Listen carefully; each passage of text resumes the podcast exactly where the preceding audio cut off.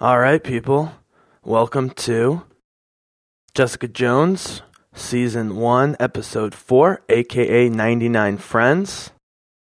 Um, we just finished Episode 3, which for me is the turning point of the series. Um, I was personally hooked after the first episode, but Season 3 drew me in even further because it, it really had the two biggest revelations of the series not from a plot standpoint, but from a structure standpoint. And in, terms of, you know, how quickly the plot was going to be moving going forward. And those two revelations are A, that she be, that she comes face to face with Kilgrave only three episodes in. I did not think that was going to happen. I thought that was going to happen much later. and B, the full uh, revelation of her memory of being ordered to kill Reva, Luke Cage's ex, and how that all went down, and dropping hints about what that will mean for the future in terms of Jessica Jones being able to go up against Kilgrave and so forth. I didn't think we were going to get that full revelation until later. Um, but you know, looking back on it now in my, my third watching, doing the commentary, they they wanted to shoot this thing forward. We've got the procedural aspects going. We need to make it personal, and we need you know new revelations coming all the time. So we start this one, the Fifth Avenue Bryant Park station, which I used all the time when I worked in Manhattan for a couple of years. Bryant Park's a, not much of a park; it's just a giant square, basically. Um, sort of just south of Midtown, or I mean, I guess it's maybe Midtown. So this episode's all about okay, I know people are photographing me. And the thing with Jessica is she has to be following uh, Kilgrave's clues at all times, but also knowing that he's leaving clues that, you know, have, have multiple uh, motivations behind them. Like here, for instance, she knows that he left her uh, clues, um, pretty big clues that she's being surveilled by someone or someone's. Kilgrave knows she's going to investigate it. She knows that Kilgrave knows that she's going to investigate it. And so she has to be extra careful and extra diligent. And while careful and diligent aren't always words you use with Jessica, you know, when the shit starts to hit the fan, as is the case throughout this series, She steps up to the plate. Okay, so Malcolm's trying to get in. Who's this woman? Audrey Eastman. I forget. Divorce lawyer Desmond Toby. I think that's from Kil. Right, it's from Hogarth's firm. I, I am. And you even actually have an office. uh. Again, Jessica hating everyone but knowing that they're right. nice building. You got crackheads walking around. And she, of course, has to go help Malcolm. So, and this is where, we, you know, we finally learn why we've been seeing so much Malcolm other than he's hilarious. Don't need a reason. Yeah, and that's one of the great parts of the series is when Malcolm has to come to terms with the fact that he was partially spying on Jessica uh, um, while not under my control, you know, being a junkie. And that's the guilt that that he takes out on her, but eventually it comes to accept and come to terms with. Right, so what does this woman want? What's this woman? What's she looking at? Why do you ask? All right, I'll learn it. His lies and his wandering penis. Pictures for the divorce. Again, the you know, this is what PIs are for. Skank. Not giving him shits. She's the rich one. Inflagrante. I know what inflagrante means. I didn't know what inflagrante meant, but in context, I, I learned quickly. How is this woman connected? I cannot remember. But it's important to keep stressing that she's a PI episode to episode. Yeah. she in, in you realize she gives a speech all the time to every customer, which is I'll do, I'll get these pictures for you if you pay me, but you're not gonna like what you see. Right. This this woman. Oh right. Yeah. Exactly. I want him to know that he's being photographed. It's a revenge thing. Right. Follow your husband, take sex pictures. I wonder how many clients have that same notion that they want to trap the person, but also have the person know that they're being um, spied on. She's still thinking that Kilgrave's behind this.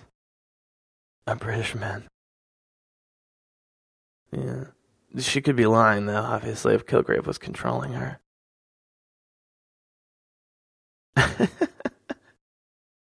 Fifty percent up front. Standard contract. It had to be from someone in Hogarth's office because Jessica would not even entertain that. Um, it's interesting that she is entertaining other jobs with everything going on. I think it's just a habit thing. Oh, uh, this is this is awesome. I love the scene coming up where they're talking to each other. This this is the one episode where where you really like, or I really like Simpson when he just you know he's so horrified. They're, right, they're using the battering ram, or they're about to start using the battering ram. He thinks she's dead, that he killed her. He has to find out. The other cop has no idea what's going on, but Simpson is the superior officer. Get the ram. So at you know at this point, maybe you're thinking he's still a bad guy. I, I had picked up on the fact based on his reaction at the end of the last episode, where he suddenly, um, you know, it came to him that he may have killed Trish, even though it's against his will. He can't stop thinking about it. Can't stop thinking about her. Um, and so this is totally a falling in love with the victim situation. But because he's, you know, responsible without really being culpable because he was mind controlled, and because Trish, we already know, is so empowered at this point, it's not your traditional falling in love with the victim. In fact, Trish, I think, is attracted to him partially because he went through a very, very, very minor version of what Jessica went through. I recognize that look exactly. She can tell he's not controlled. this is the post Kilgrave, uh, you know, symptom PTSD, um, I, w- I think you would call it PKSD. I, I just coined that PKSD, post Kilgrave uh, stress disorder party mix. You're with Ms. Walker. Wil Traval plays this Gray. He can't understand how she's alive. Oh, she's got strangle marks on the neck too. Yeah. Yeah. Big Penny Show back in the day. It's Patsy. Right, this is the she hates her her childhood career being Patsy. Yeah, this this is some great work by Wil Traval here. Um, I criticized his accent in the last episode, but uh, it's actually pretty. It's it's good.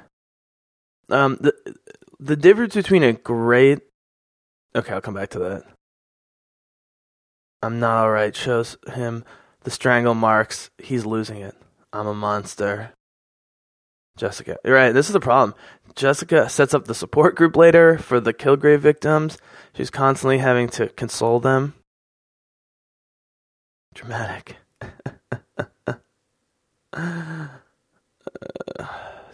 She's that's the thing. That's what's great about it. Is she is a little bit like uh, Iron Man slash Tony Stark in the sense of like, you know, like in, in, in the final battle of Sokovia, Age of Ultron, you know, Iron Man is coming up with the plan about how to stop you know, the city from being launched back into the planet. He's fighting bad guys. He's giving everyone orders. He's protecting the helicarrier. He's protecting the lifeboats. Trying to come up. I mean, you know, Jessica's multitasking to a ridiculous degree throughout the show.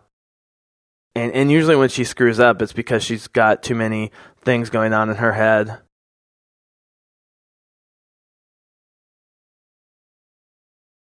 And this is the beginning of him wanting to kill Kilgrave um, and that's the uh, you know Will Simpson here, uh, the officer, makes some really horrible decisions later in the season to to get to Kilgrave. And when he realizes that Jessica doesn't want to just kill him, at least at first, he starts acting against Jessica. And that's the split between him and Trish, but they will be together for a few episodes. Jessica never trusts him. But it's not because he tried to kill Trish that Jessica doesn't trust him, because that was Kilgrave. She's just a great judge of character. Yeah. That looks just like Brody. I got her covered. This is a brilliant plan about how to get Kilgrave um, to, you know, not go after Trish anymore. Just watch um, uh, Rachael Taylor's performance here. She's so sickened by having to do this. I'm to turn the volume up. Right, flippant and disrespectful comments. Jessica's there to make sure she doesn't screw up again. I was out of line by belittling this man, ignorant of my own limitations and challenging him. Very fascinating, powerful man. I can't believe that Kilgrave uh, falls for this. Uh, but his ego is so, you know, you know, like a galactic-sized ego that he can't help but be won over by being praised in such a way on, you know, probably the most listened to, uh, you know, city radio station in the country. Yeah, she's sick. Remember acting until you won that award. That's the thing. Trisha is a, an actress from childhood, but she could barely do that back there because of how sickening it was to, to say that about him. Men in power, seriously disease. Oh, she sees right. This is now. She thinks everyone's taking pictures of her. Yeah, and that's the thing about this show. It, with the two of them, men in power, it's seriously a disease. You know, Will Will gets caught up in his uh, delusions of power. Kilgrave obviously is caught up in his power.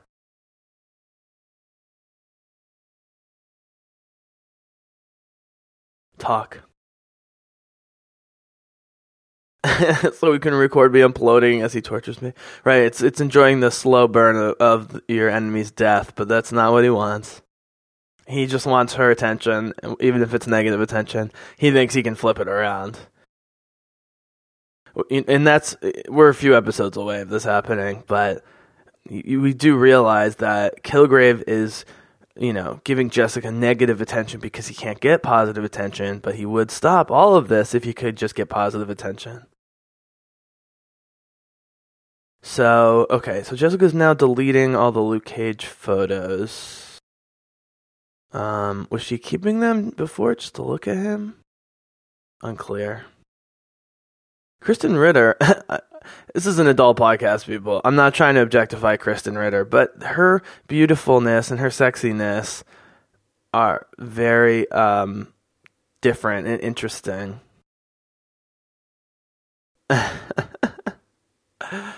um, you know, she's tallish.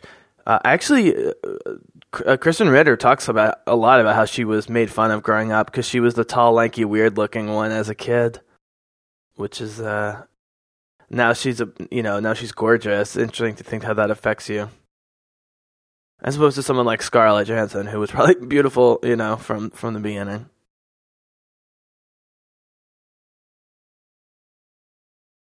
Yeah. You're on edge.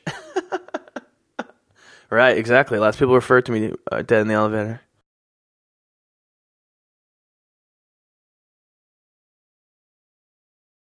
He's a partner. He's handling my own divorce. Uh, uh, these two are great. I I am a big supporter of Carrie-Anne Moss in this um, in this role in this show. I, I think of uh, you know outside of the main characters, Trish, Malcolm, the twins, Kilgrave, Simpson. Outside of like the main characters, Carrie-Anne Moss is the best, and they definitely you know have her make a heel turn that changes the course of the whole seasons, I don't understand people who say, oh, you know, she was pointless or whatever. But they're also setting her up big time to be an ally of Jessica in season two after Hogarth loses everything and is completely humbled. I wonder, it's from the comics, Hogarth is a total comic book name. Have to think so. So as I said in um, uh, I guess the the previous episode, episode three. So Jessica was launched in 2001 by Brian Michael Bendis, who's in the credits, um, and it was I think over four uh, years. I can't find it. It's called Alias. Then she came back in a bunch of different comic books. But this is, you know, as I, I think I might have mentioned earlier in the season, you know, this is this is a a case of a comic book property that I don't know if Bendis was thinking movie or TV when he started in 2001, but which is made for um, the big screen or, or, or at least the uh, 4K HD TV screen, uh, you know, more than the comics because it's so real, you know, it's so relatable. Um, and the green lighting or, or red lighting first and then green lighting of this and the long process by which it was made. I got your six. She's already sickened by him. I think he used to be a soldier. Uh, uh, no, he definitely wasn't a soldier, as we find out later. An experimental soldier, um, or an experimental unit. Anyways, you know, I'm not saying no one is going to remember the Jessica Jones comic books in 10 years, but this is by far of all of the Marvel properties, you know, a case where the where the the TV show will be how it's primarily remembered. Oh, this is great. Takes her to the restaurant where they got engaged. Her ex is pissed that she that that they came there. But of course, but Wendy, her ex, why is Wendy there, reliving old memories? It's very sad, and this is a great dynamic. Wendy cannot get over Jeri Hogarth, even though she has to be able to tell how horrible of a person Hogarth has become um, or at least you know highly amoral and selfish. This is great. Right. Don't choke on it. yeah. If you break us up, that I will crawl back to you. And this is Hogarth's first big mistake. Read my face, never gonna happen. She she she goes for the lawyerly hard sell, and this is Hogarth's undoing. Is that she's the best lawyer in the city, but for her personal relationship, she takes the same tack. And if she had just been more subtle and, you know, uh, engaged Wendy in a way that was saying, look, this isn't going to work out. I feel terrible about it. You know, let's handle this like adults. You know, maybe Wendy wouldn't have tried to take her whole fortune. Uh, but that is how people learn humility in different ways, in different places through their lives. Right, so now she's surveilling the woman who hired her. I can't remember how this ends up being tied together. This is great. That's that's the thing about shows like this. You know, you always discover something new. Oh, this is awesome. I totally forgot about this. Talk about female empowerment. I mean, that's the thing. This is a female empowerment show that you could get behind regardless of your gender or sexual orientation. She's blasting music uh, you know, hard rock. She's got a gun. You're going, what? This is just her way of of uh, letting loose, I suppose. Yeah, go to firing range, lady. I don't know what the hell she thinks she's doing. Pulling the lock off. you know, those little effects are harder to do than you might think. It really looked and, and felt like metal. Um, and and broke in a way you'd think metal would break. I think what they do is they break it and then they just glue it back together, and then you yank it quickly. And you have the the sound effects later.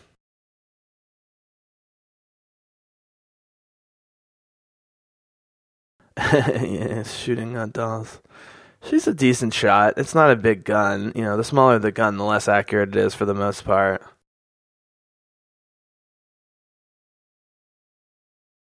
So she, right, so is this woman out for someone? The wandering penis.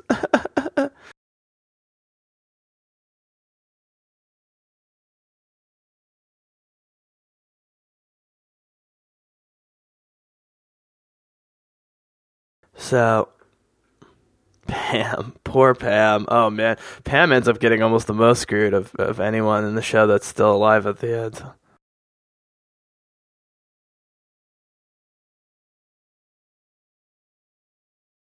Is this where she calls in the favor? Uh, she's getting calls from the mind controlled uh, victims. They're gonna start the, the support group. That's great. Right. Yeah, it's the most popular alibi in the city. It's true. Kilgrave made me do it. It's a meme. You see it on the internet. It's awesome. I have bigger problems than people getting killed. Right. She says Wendy has decided to make the divorce difficult, but Hogarth's really the one making it difficult. You owe me a favor. So right, so you think this a little side quest, right? So this is like you know, if you play role playing games like Skyrim or Fallout or whatever, you've got your main quest, and this main quest is Kilgrave, and you got the side quest of this woman who was shooting the gun before, and now we've got the side quest of uh, of Wendy. Oh, this is so funny. Uh, trying to figure out who's for real. Chinese dude, red and glowing. I was like, dude. a virgin. She's pregnant. Kilgrave made me do it. He's our gardener. Some of these people turn out to be for real, I think. Okay, so she's real. Yeah, this this woman's for real. She had to play her cello for two straight days.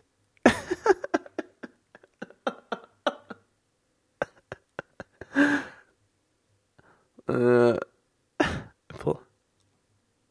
Yep, couldn't stop smiling. Jessica knows what that's about. She was for real. Yeah. Then I did want him. Bad. This this young lady is hilarious. All the girls in the neighborhood. When he speaks, they spread their legs. Evil man. A purple staff. What's that a reference to? Uh oh. he had dreads. Bald. Yep. So the the white wo- oh, woman, black woman, these two are for real. He's full shit. He's hot. Yeah. This guy's great. He has a great look to him. Yeah, he's this guy's for real. He's been killgraved. Yeah. Right. This seems like such a stupid thing that to go to a support group for. Just just to give him the jacket. But that's how traumatized it is to be mind controlled for even two seconds. Mm-hmm. It was Xenia. Limey. Right. British. Uh oh.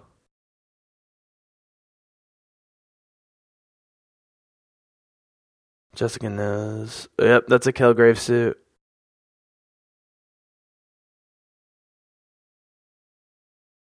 That's a Kilgrave suit. Yeah, they switch clothes, I suppose.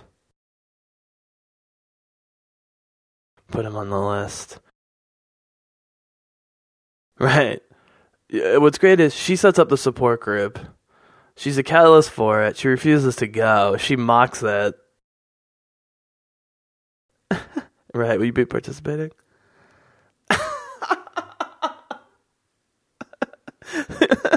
Your paragon of mental health. Circle jerking with a bunch of whiners. This is great. I'm using them, right? At least she's honest. Right. They're they're evidence for her. They're clues. She could care less about their mental state, especially because none of them have been, you know, as traumatized as she was. And and hope.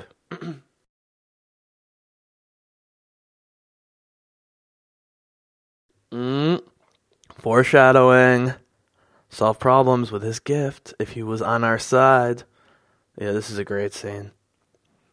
Yep. I, I had figured out, uh, I'm sure I'm not the only one. Yeah.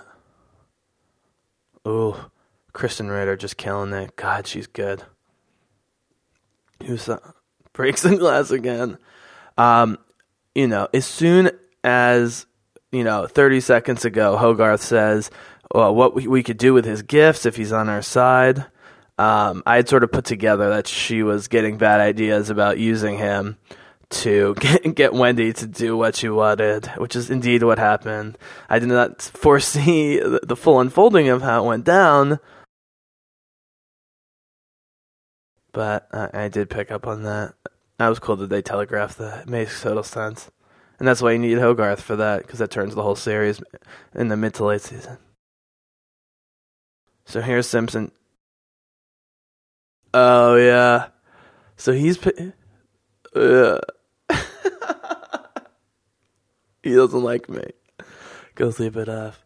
You're going, Simpson's an ass. We still don't know Malcolm is working for Kilgrave. And then when it comes to light that, that Malcolm was working for Kilgrave, Simpson was like, see, I told you so. But that's not, that's not why he uh, attacked him there.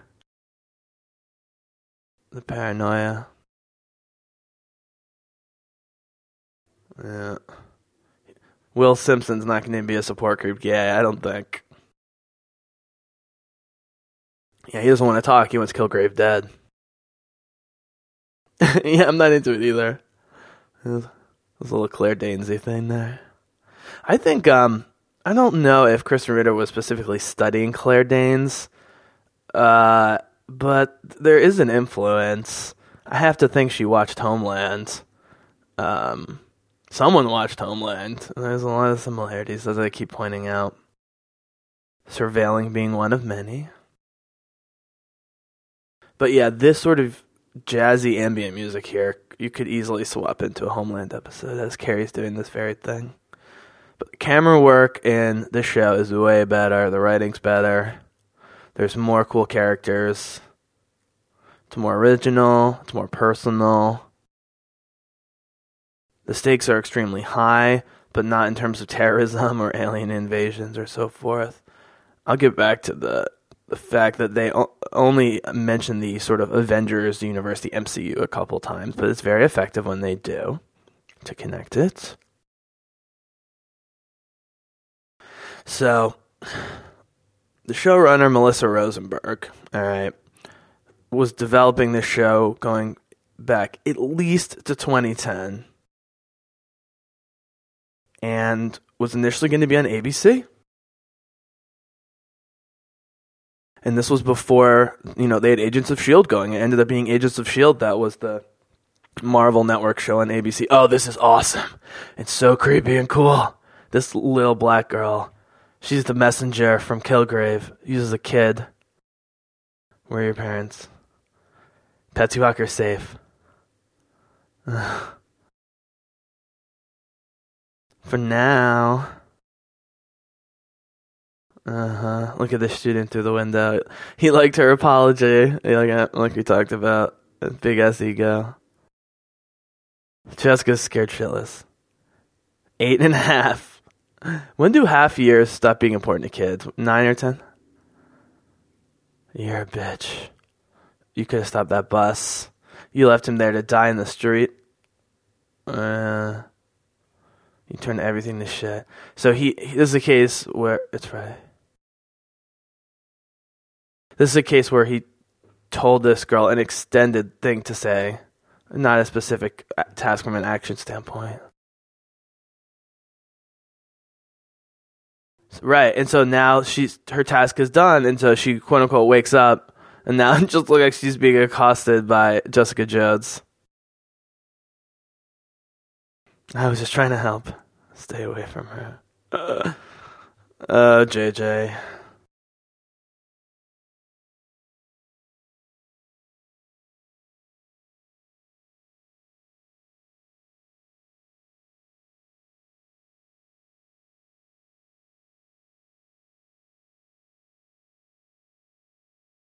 Yeah, this is a great scene. You had to sell Will as a good guy, uh, at least briefly. You know, because he suffered because of her. Um, I'm sorry, she suffered because of him attacking her. He suffered from Kilgrave, but even more so, he's suffering from the guilt of what he did and almost did to um, Rachael Taylor here, playing uh, playing Trish and then Trish, of course, her best friend and, and sister, basically Jessica Jones, you know, is traumatized through Jessica about Kilgrave. This is great. I, I had no idea what was in that box, and what's in the box already tells you all you need to know about why, um, perhaps uh, she shouldn't trust this guy, even though he is being sweet and going to continue being sweet for a while coming up here. But uh, it, this is also the, you know, the beginning of Trish feeling like eh, maybe I could be a superhero. Even though I guess superheroes traditionally don't use guns, other than the Punisher, uh, who's going to be the new Daredevil season, which this commentary series is leading up to, will be using many, many guns. So, you know, the use of revolvers in movies interesting. I mean, you know, in The Dark Knight, they have revolvers. I mean, in Breaking Bad, it's almost all revolvers. The thing, there's a, a couple reasons why they use revolvers in, in movies and televisions. I just want you to feel safe. So, you know, revolvers harken back to westerns and even further back. You know, there, there's something very classic American about about six shooters or whatever. Um, but they are small, or they can be quite small, and therefore concealable. And even though they're not particularly accurate, they fire a very large bullet. So if you're protecting yourself at close range, which for an untrained person in self defense, that would probably be the scenario, you just want to be able to take out the person with one shot. And the other thing is, you know, because uh, all the uh, m- mechanical parts of the revolver are e- exterior and not like lots of springs and so forth, on the interior, they're actually much more reliable in terms of, uh, you know, not backfiring or just getting, uh, or stuck, you know, or just getting jammed or clogged or whatever. Um, and you, and so you add that to the concealability of, uh, uh, it, it does make sense, and it just looks cool. I mean, it just there's more personality to a revolver. It's more three dimensional than than handguns. Um, especially when you're giving it to someone like when Bruce Wayne uh, in Batman Begins, who's never used a gun and never would use a gun again, had a revolver to to kill uh, or to attempt to kill his parents' killer. You know, th- there was something very dramatic about that being the gun. If it was just like a regular Glock or something, it just wouldn't be nearly as interesting. So the symbolism behind the gun, you know, Simpson says, "I just want you to be safe." You know, you'd think him protecting her would be a more effective way to keep her safe than a gun. So we're still trying to figure out what Audrey is doing in this whole scenario. But the other great thing about the gun, oh, there's Jessica jumping. That you barely had to do a special effect. It looked great. Um, you know, is in their conversation later when when she does let him in, they're having a great talk and she's starting to fall for him a little bit, but she's holding, she's gripping the gun just in case. And that's the whole idea is, you know, I want your permission to come in and talk to you, but I want you to have that gun just in case. So just so you feel safe, I'm not going to pull anything. Of course, when he gets back on his uh, military experimental meds later on in this, the uh, season, he tries to kill Jessica, and I think maybe tries to kill uh, um, Trish again. Oh, this is her sleeping with her husband. I think this was all just a weird voyeuristic fantasy to have someone spy on them.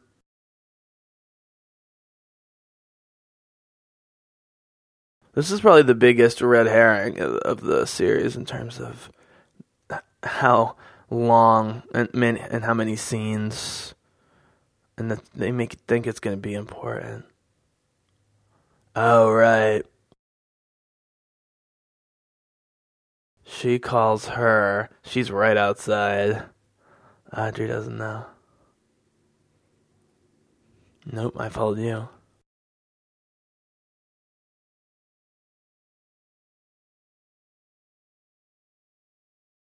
Sorry, I'm trying to figure out what's going on.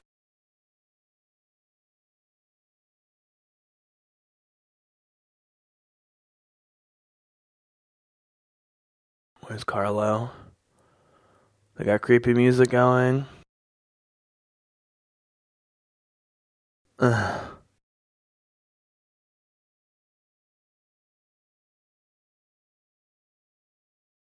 So who's trying to get Jessica? I'll show it up here as my biggie figure. Bulletproof. Oh my god. Did she shoot her in the arm or something? Laser eyes.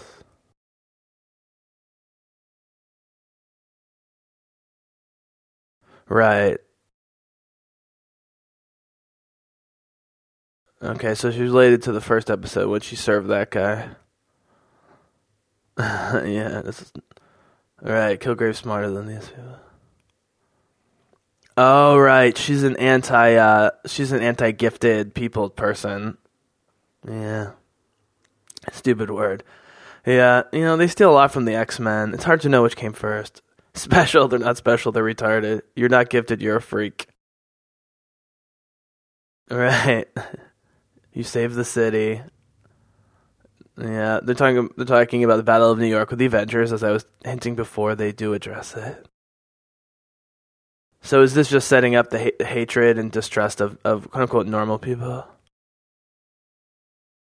Oh, uh, right. So this is dealing with the collateral damage of Battle of New York, which I always talk about, and no one is on board with. That you just have to assume that innocent people died. Like the Hulk probably killed a bunch of people and trying to save Morris. Right, the big green guy in the flag waver, Hulk and Cap. So this is the MCU connection. That that's that's that's what this whole side plot is about. Is establishing, you know, Jessica's you know, doubly traumatized. One for being a gifted person who most people don't know or like or trust, um, or they just fear them or hate them. You lost your parents. Welcome to the goddamn club. Um, yeah, and just her losing her mind. You know, going in Hulk mode.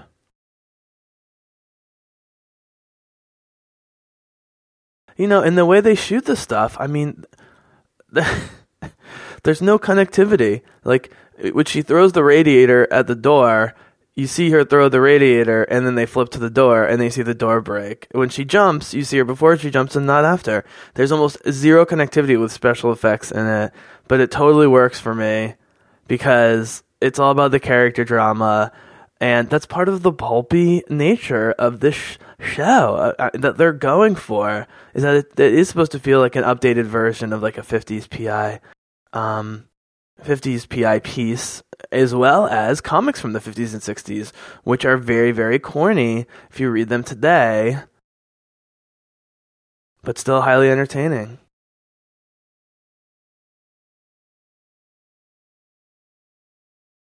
Right. Yeah. Now she's claiming that she's an Avenger, essentially, or, or in a group of superheroes, and they're going to come after these guys. I want a divorce. oh, yeah. The classic. Yeah. Yep, yep. There's a red herring. Um, that was all character building. This is a major character building episode.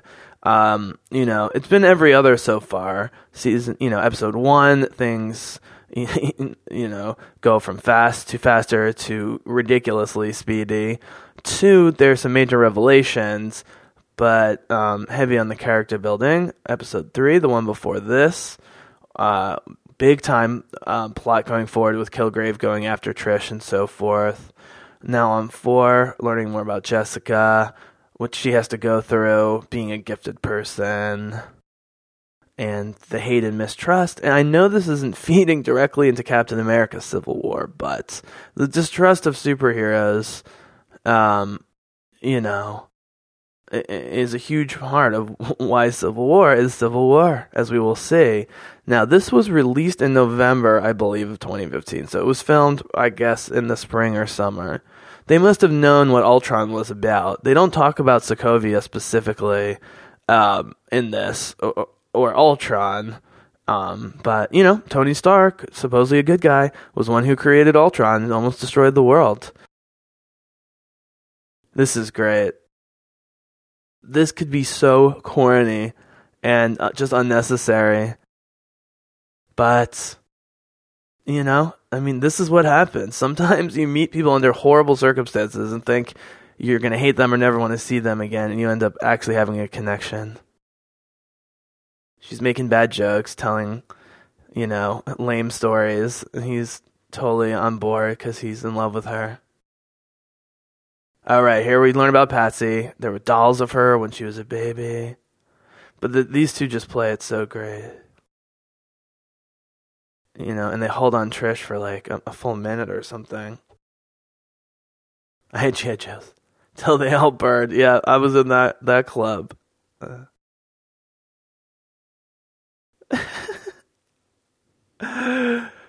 yeah. See, I'd be attacking my sister's Barbie, not saving him.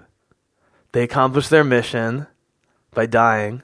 They rescued Barbie. Exactly. He's trying to say something actually profound here. She had insurance, Barbie did. You torch the dream house? That's my favorite of his lines in the entire series, and it makes her laugh. I was committed to the scenario.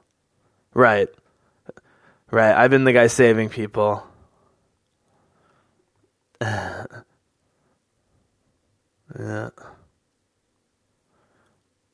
I think they're probably acting on the same soundstage here, just separated. He's leaning up against one fake door. I mean, these transitions are easy to do because it goes full black. They're not like moving the camera through a fake wall, but just in terms of the acting performances. Now, this obviously is not because this is an actual hallway. I don't know where they'd put her. Right, she's comforting him.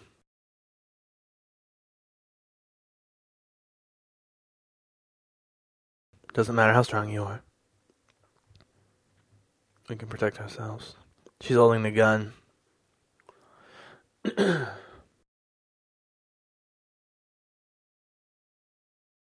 she lets him in.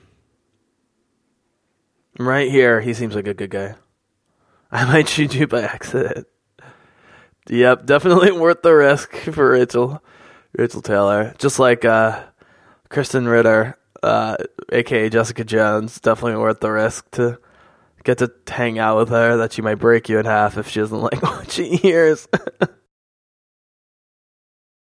I thought she figured out that it was Malcolm. Um, by the way, I think in one of the episodes I called Malcolm Billy. I have no idea where Billy came from. I apologize. I thought she figured out that it was Malcolm in this one. Maybe she does at the end, and that's the, the cliffhanger. And that's what's great about this show. You could watch one a week, and it would be effective because it has the sort of traditional cliffhangers. Um, it's very Breaking Baddy in that it could have worked on TV, but works even better in Netflix when you can binge watch and it leads one right up to the next. So there's not much time left, but I'll get back to the fact that there was a five year gap between Melissa Rosenberg um, pitching this to ABC slash Marvel and it actually, you know, appearing on Netflix and being a huge sensation. Right here she is holding the gun. Yeah, I was wrong. She's not fingering it that strongly. It's possible she was holding it straight up when he first sat down. She is touching it. Um, and that was yeah, that, that's like his little Trojan horse of making her feel safe. More potential victims.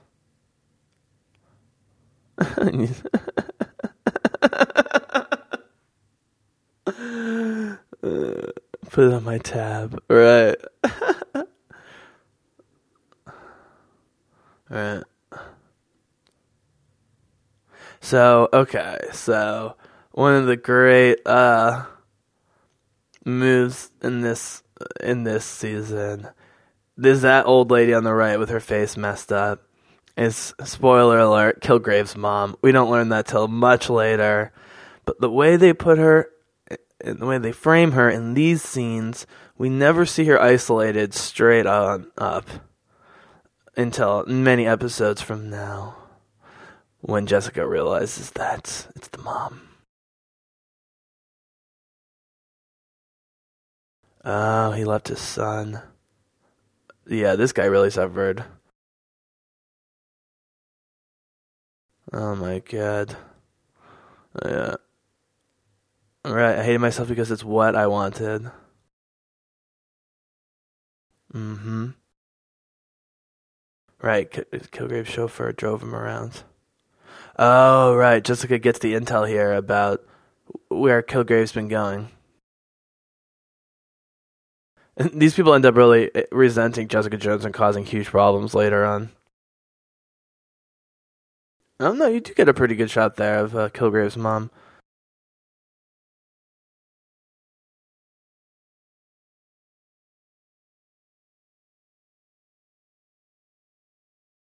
Reenactment therapy. Screw therapy. Yeah, that sums it up.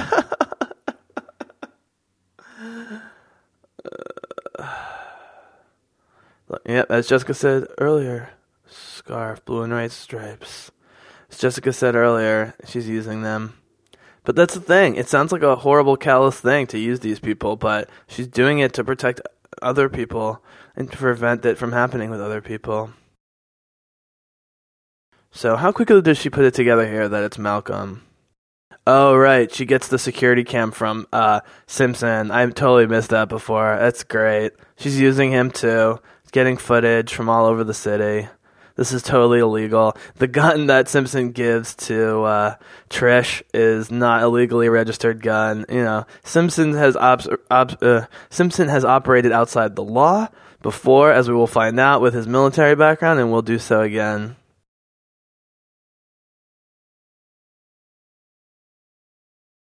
It's not so much that Simpson's a corrupt cop, it's just that the cop's a means to an end to achieve his version of justice. Right, okay, so how does she end up here specifically with the video?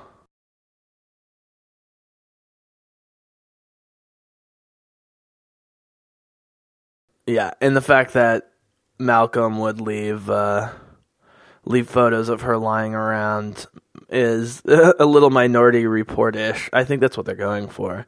Like, he was instructed to leave photos of. Like, that's the thing. She's supposed to find him. It's just another step in getting her to Kilgrave. She has to follow the clues, as I've been saying. But. It's a miracle that Malcolm doesn't die, actually. At least not in this season. Uh, Lagunitas IPA. I never noticed that. That's my favorite IPA. That's awesome. And now we we see him as a normal person in the photo. And uh, man, does he become a great guy once he gets out of this this situation. Great episode, great character building episode. Uh, it's probably the slowest uh, of all the episodes in terms of plot moves. Um, next couple episodes, she's really going to be hunting in on Kilgrave. But um, yeah, I mean, you know, only, we're through four episodes, and it feels like we, we've accomplished so much already. So much left to do. Surprises keep coming. Um, there aren't a lot of red herrings from here on until until the end. Uh, the roller coaster ride pretty much starts the next episode or the one after episode five or six. So hope you enjoyed that. I'm going to jump on to episode five. Check that out when you're done with this one. And the Bizzle is out.